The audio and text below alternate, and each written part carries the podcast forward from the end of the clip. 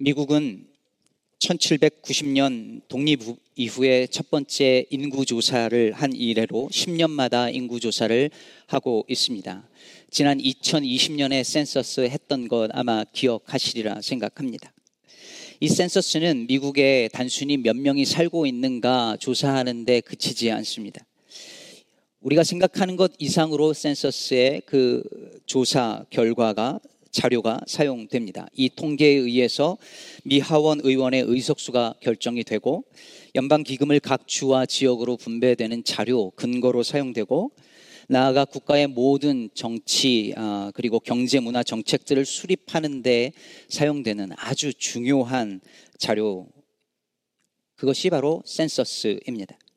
인구 조사라는 것이 이렇게 매우 중요하고 또 의미 있는 것인데 오늘 성경은 다윗이 한 그 인구 조사에 대해 매우 부정적으로 묘사할 뿐만 아니라 아주 심각한 죄로 묘사하고 있습니다. 다윗이 인구 조사한 것 때문에 이스라엘의 7, 7만 명이 심판을 받아 죽었다고 기록하고 있습니다. 도대체 인구조사가 왜 그렇게 무서운 죄였던 것일까요? 도대체 뭐가 문제였던 것일까요?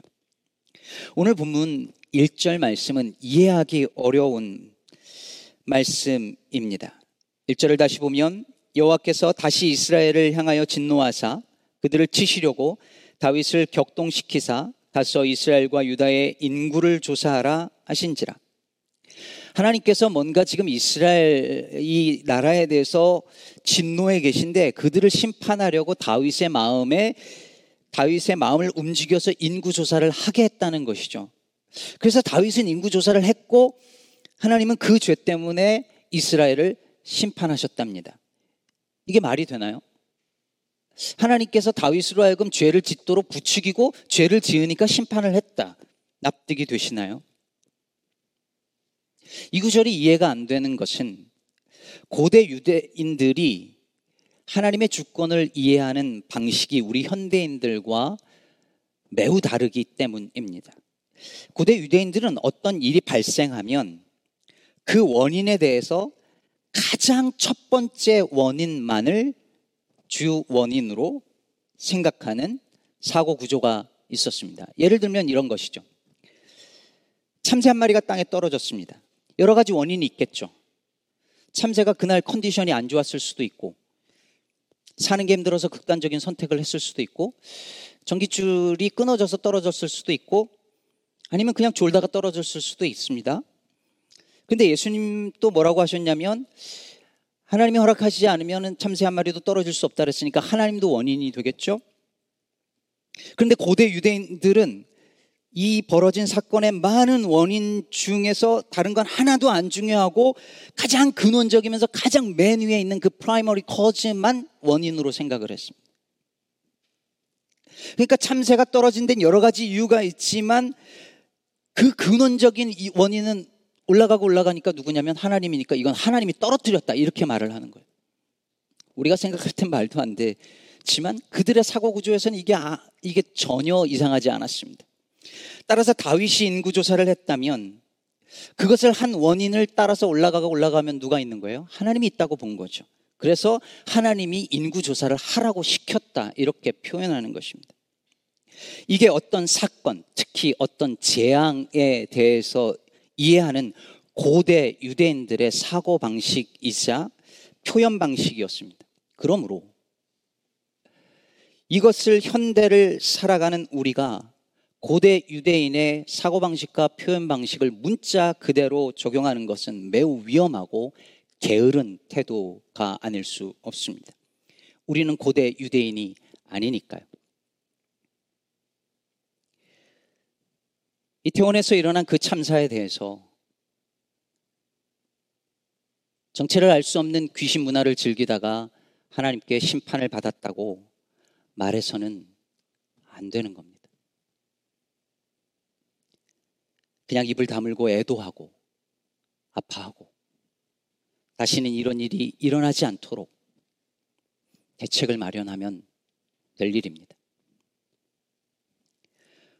오늘 본문에서 중요한 것은 하나님이 왜 다윗을 격동시켰을까가 아니라 다윗은 왜 인구조사를 했으며 그것이 하나님 보시기에 왜 죄였을까?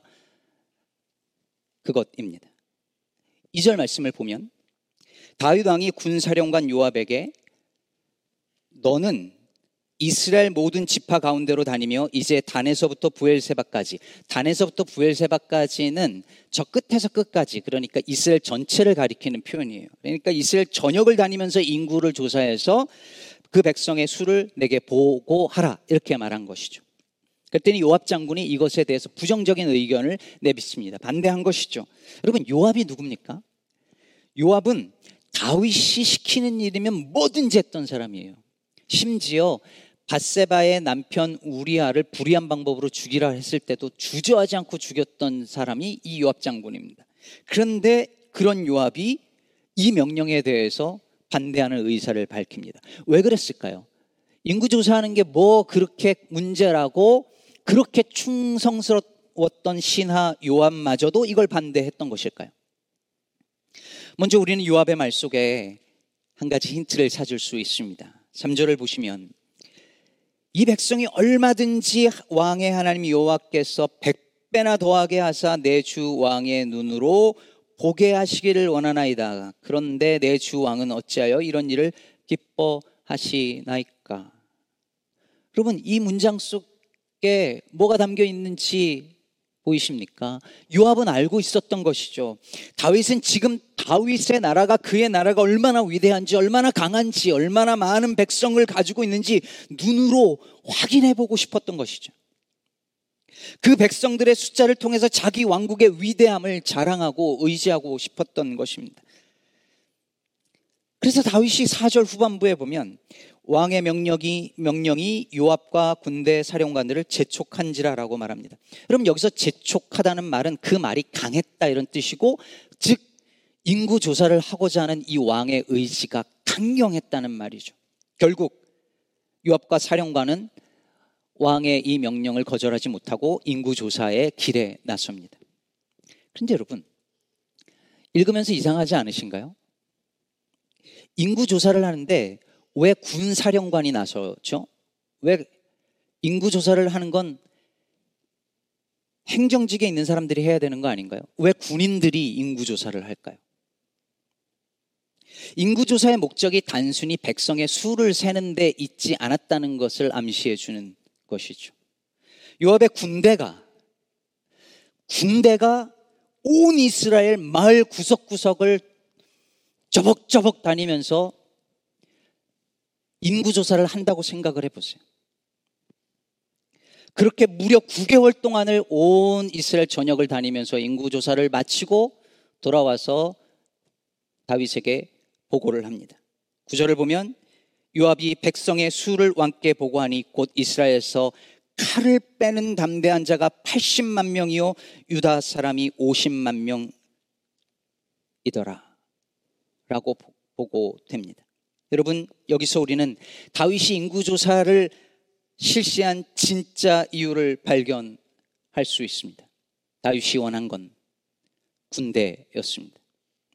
본래 고대 사회로부터 근대에 이르기까지 많은 국가에서 인구 조사를 하는 가장 중요한 이유 두 가지는 세금 징수와 군대 모집이었습니다. 다윗은 그냥 인구 조사를 하려고 한 것이 아니었어요. 칼을 뺄 수 있는 군인 수를 조사하고 그 군대를 유지하기 위한 징세 자료를 확보하고자 한 것이었습니다. 그 결과가 무려 130만 명이라는 칼을 뽑을 수 있는 군인 수가 130만 명이라는 숫자로 드러난 것이죠. 그렇다면 여러분, 이 숫자가 정말로 보여주고 있는 것은 무엇일까요? 무엇을 드러내 보여줬을까요? 다윗이 무엇을 의지하고 있는지를 이 숫자가 보여주고 있는 것입니다. 여러분 기가 막히지 않습니까? 다윗이 어떤 사람이었습니까? 골리앗 앞에서 물맷돌 하나 들고 달려가면서 골리앗을 향해서 뭐라고 했습니까? 너는 칼과 단창으로 내게 오거니와 나는 만군의 여호와의 이름 곧 네가 모욕하는 이스라엘 군대 하나님의 이름으로 내게 가노라 했던 그 다윗입니다.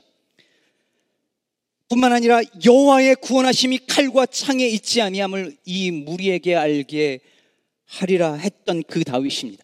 구원하심이 칼과 창에 있지 아니하다고 하나님께 있다고 고백했던 그 다윗이 지금은 하나님이 아니라 칼을 빼는 자 130만 명이라는 숫자를 더 의지하고 있는 것입니다.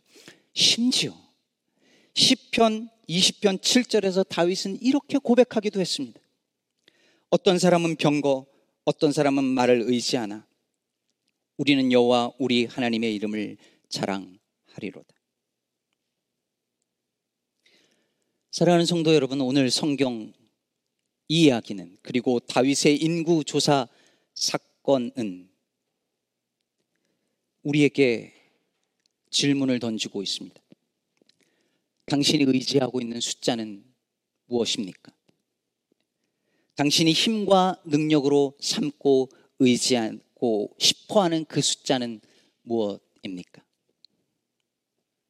여기 20대, 30대 젊은 분들 그 20, 30 숫자 의지하지 마세요.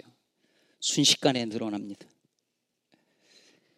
어카운트에 얼마가 들어와 있는지 그것 보고 의지하거나 낙심하지 마십시오. 하루 종일 혹은 한 달 내내 일하고 내 어카운트에 들어오고 빠져나간 그 돈 숫자를 보고 안심하거나 실망하지 마십시오. 구원하심이 돈과 나이에 많고 적음에 달려 있지 않습니다. 하나님께 달려 있습니다. 예수를 믿는다는 성도들이 매일 성경은 안 읽으면서 매일 주식시장 숫자는 들여다보고 있다면 그는 도대체 무엇을 믿고 의지하고 사는 사람인 것일까요? 언젠가도 말씀드렸던 것처럼 숫자는, 우리를 둘러싼 숫자는 생각보다 많은 것을 말해주고 있습니다. 내 자동차 마일리지는 내 욕망과 쾌락의 증거물일까요? 아니면 누군가를 향한 사랑과 섬김의 증거물일까요? 내 나이는 그냥 숫자에 불과할까요? 아니면 그 내 나이라, 나이가 보여주는 그 숫자는 이제까지도 오신 하나님의 인도하심과 은혜의 증거물일까요? 내가 예수 믿은 지 20년이 되었다면 그 20이라는 숫자는 그냥 내가 교회 다닌 횟수를 보여주는 숫자일까요? 아니면 내 믿음의 성숙도를 보여주고 있을까요?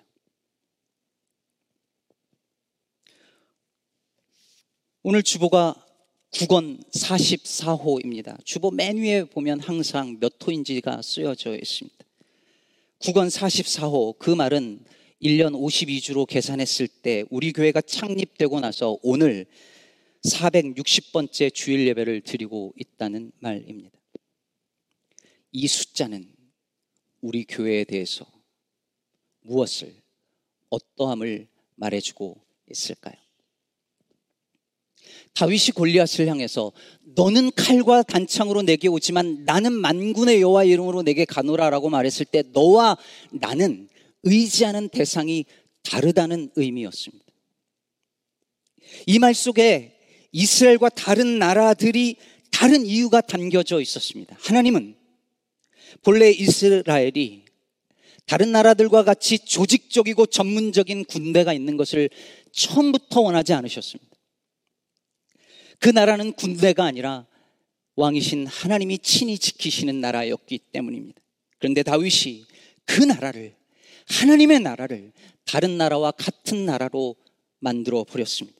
왕이신 하나님이 아니라 강력한 군대를 의지하는 나라로 만든 것입니다. 그 130만이라는 숫자가 바로 말해준 것이 그것이었습니다.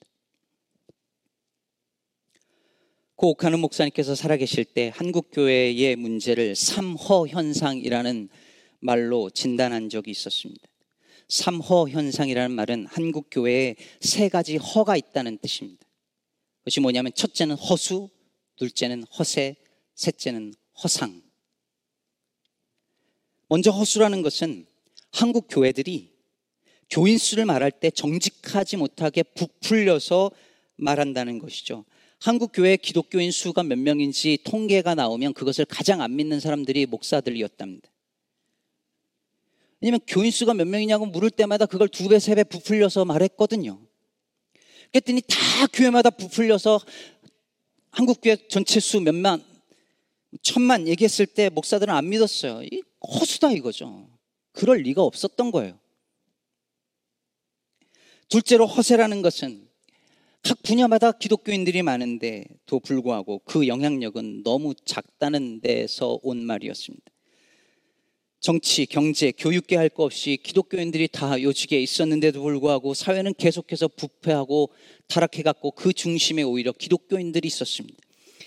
결국 기독교인들이 아무런 선양, 선한 영향력을 끼치지 못하니 그들이 하는 말은 그저 허세에 불과했던 것이죠. 셋째로 허상은 대부분의 성도들이 신앙과 삶을 일치시키지 못해서 예수 안 믿는 사람들과 다를 바 없다는 데서 온 말이었습니다. 난 크리스천들이 우리를 보는 이미지가 너나 나나 매한 가지다라는 인식이었습니다. 지금은 그 정도도 아니죠. 그들이 볼 때 우리는 그들만도 못한 존재가 되었습니다. 그런데도 우리는 우리는 저들과 다르다는 허상을 붙들고 있다는 말입니다. 비록 고 옥하는 목사님 역시 이 삼허 현상으로부터 자유할 수 없는 분이라고 생각하지만 그럼에도 불구하고 적어도 그분의 진단은 정확했던 것 같습니다. 한국 교회가 그야말로 허세, 허수와 허세와 허상 이 세 가지 삼허를 붙들고 있었다는 것이 증명되었으니까요. 저는 한국 교회의 타락과 쇠락이 교회 교인 수를 세는 데서부터 자랑하는 데서부터 왔다고 생각합니다. 약한 것을 자랑하라고 가르친 사도 바울의 가르침을 외면하고 강한 것을 가르쳤고 교인 수와 교회 크기를 가르쳤고 작은 교회는 그것을 부러워하고 끊임없이 그처럼 되기를 욕망했습니다. 교회의 크기가 곧 복과 은혜의 크기라고 설교자들이 외쳤고 교인들은 아멘으로 화답했습니다. 성전 미문에 앉아서 구걸하던 그에게 베드로는 은과 금은 내게 없거니와 내게 있는 것 곧 나사렛 예수의 이름으로 예수 그리스도의 이름으로 일어나 걸으라고 말했습니다. 그리스도인을 그리스도인 되게 하는 것, 교회를 교회 되게 하는 것은 오직 그리스도의 이름 그분의 능력이었습니다. 그런데 교회가 예수의 이름보다 은과 금을 더 의지했을 때 거기에는 주님이 더 이상 계시지 않았습니다. 그래서 교회는 이제 은과 금은 있지만 예수 그리스도의 이름의 능력은 없는 집단이 되었습니다. 오늘은 종교개혁 주일입니다. 505주년이라고 하는데 한국에 제가 좋아하는 배동만 교수님께서 종교개혁의 몇 주년 기념 이런 말을 붙이는 것은 맞지 않다고 하시더라고요. 본래 몇 주년이라고 기념하는 것은 이미 끝난 어떤 사건에 대해서 우리가 그것을 기념하는 것인데 예를 들면 광복 몇 주년 이렇게 하는 것인데 종교 개혁이 과연 끝났냐는 거예요. 본래 개혁교회의 가장 중요한 구호가 뭐냐면 개혁교회는 항상 개혁되어야 한다 입니다. 즉 교회가 진리의 말씀대로 바르게 서지 못할 때에 교회는 끊임없이 그 말씀에 비추어서 스스로 개혁되어야 하고 개혁되기 위해 몸부림쳐야 한다는 말이죠. 그런 의미에서 배 교수님이 종교개혁 505주년이 아니라 종교개혁 505회라고 하는 것이 맞지 않겠냐고 제안합니다. 우리는 505년째 종교개혁을 향해 가고 있는 사람들이라는 말입니다. 저는 이것이 명목상의 이름만 개혁교회이면서 이미 오래전에 화석화되어져 버린 오늘날의 한국 교회에 더 적합한 제안이 아닌가 싶습니다. 얼마 전 친구 목사와 그런 이야기를 나눴습니다. 여러분 아십니까? 요즘 한국이고 미국이고 할 것 없이 젊은이들이 신학교를 가지 않습니다.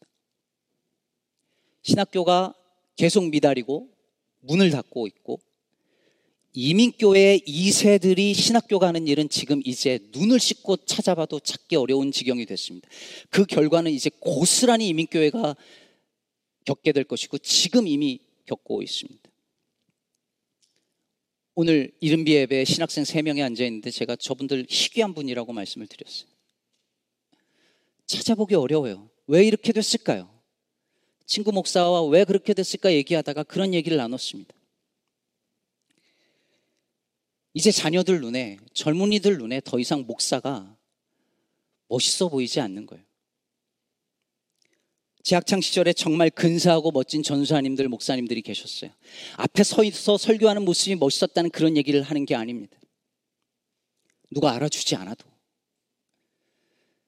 제 선배님들 돈이 없어서 일주일 내내 라면으로 끼니를 때우면서도 아골골짝 빈들에도 가겠다는 마음으로 이름 없이 빚도 없이 교회를 섬기는 전사님들, 목사님들이 있었습니다.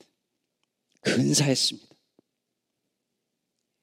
진리의 말씀에 자기의 인생을 통째로 걸고 정말 목숨을 걸고 교회를 섬기는 그들의 모습이 근사했고 멋있었습니다. 저들처럼 되고 싶었습니다. 목회자뿐입니까? 교회 안에 그런 분들이 계셨습니다. 교회는 머리 하얀 권사님들이 평생 주일학교 교사로 섬기고 있는 그 모습 근사했습니다. 눈 온 새벽에 가장 먼저 교회 예배당 나와가지고 그 앞을 쓸고 아무도 모르게 예배당을 쓸고 들어가서 무릎 꿇고 기도하는 그 권사님, 집사님, 장로님의 모습이 멋있었고 성경을 읽고 또 읽어서 다 달아버린 그 성경책 들고 주일 예배에 오시는 그 장로님의 모습이 근사해 보였고 죽을 병이 걸렸는데도 얼굴에 두려움 하나 없이 천국 소망을 붙들던 그 성도님 무릎 꿇고 기도하다가 방석이 다 닳도록 그렇게 기도하던 그 집사님 한 분한 한 분이 너무 근사하고 멋있었습니다. 그런데 어느 순간부터 그런 근사한 분들이 교회 안에 보이지 않게 되었습니다. 교회는 커지고 교인 수는 많아졌지만 교회 안에 흠모할 만한 멋진 어른은 찾아보기 어려워졌습니다. 이게 종교개혁 505회째를 맞는 오늘날 교회의 현실입니다. 너는 내게 칼과 단창으로 오지만 나는 내게 만군의 여호와의 이름으로 가노라 했던 그 소년 다윗은 멋있었습니다. 근사했습니다. 그러나 칼 쓰는 자 130만 명의 수나 세고 앉아 있는 다윗은 더 이상 멋있지 않습니다. 근사하지 않습니다. 추합니다. 은과 금은 내게 없지만 내게 있는 것 나세는 예수 그리스도의 이름으로 일어나 걸으라 명령했던 교회는 근사했지만 예수 이름 없이 은과 금만 남은 교회는 추합니다. 오늘 본문 10절에서 다윗은 인구 조사의 결과를 받고 마음에 자책하여 주님 앞에 회개합니다. 내가 이 일을 행함으로 큰 죄를 범하였나이다. 어쩌면 다윗은 인구 조사의 결과를 통해서 그의 나라가 하나님만을 의지하는 나라가 아니라 130만 명이라고 하는 군인으로 구성된 용사들의 나라로 변질되었다는 사실을 알고 깨닫고 충격을 받았을지도 모릅니다. 130만이라고 하는 숫자가 그에게는 회개의 참회의 이유와 근거가 되었습니다. 이제 우리 차례입니다. 저와 여러분을 설명해 주고 있는 그 많은 숫자들은 하나님 은혜에 대한 증거입니까? 내 욕심의 증거입니까? 우리가 허망한 숫자를 의지하고 욕망하고 있었다면 돌이켜야 할 것입니다. 하나님의 말씀보다 내게 힘이 될 칼과 창을 더 의지하고 내게 득이 될 은과 금을 더 의지했다면 회개하십시다. 내 삶을 둘러싼 숫자들이 하나님의 능력과 은혜를 온전히 드러내지 못하고 내 욕심의 증거라는 것을 깨닫게 되었다면 그 즉시 회개하십시다. 교회가 시대의 변화 속에서 이 사회에 아무런 의미도 던져주지 못하고 있다면 그리고 진리의 말씀을 살아내지 못하고 있다면 회개하십시다. 저는 설교를 준비하며 소년 다윗과 정신이 늙어버린 다윗 왕의 모습을 대조하고 묵상하면서 우리 교회가 다음 세대에게 그리고 젊은 세대에 눈에 보기에 멋있고 근사한 교회였으면 좋겠다 생각했습니다. 자녀들이 보면서, 젊은이들이 보면서, 예수를 믿으면서 나이 들어가면 저렇게 멋있고 근사한 사람이 되는 거구나. 나도 저러고 싶다 라는 생각이 드는 성도들. 나이 50이 되고 60이 되고 70, 80이 되면 예수 믿으면서 저렇게 늙어가면 저렇게 성숙하고 아름답고 근사한 그리스도의 인격을 가진 사람들이 되는 거구나. 아이들이 어릴 때부터 보면서 젊은이들이 보면서 나 저렇게 예수 믿어야지 생각할 수 있도록 만들어주는 본이 되는 믿음의 어른들이 많은 교회가 되었으면 좋겠습니다. 종교개혁 505회째를 맞는 이 땅의 교회가 창립 후 460번째 주일 예배를 드리고 있는 우리 시카고 기쁨의 교회가 은과 금은 없어도 예수 그리스도의 이름의 능력은 줄 수 있는 교회가 되기를 우리 주 예수 그리스도의 이름으로 축원합니다.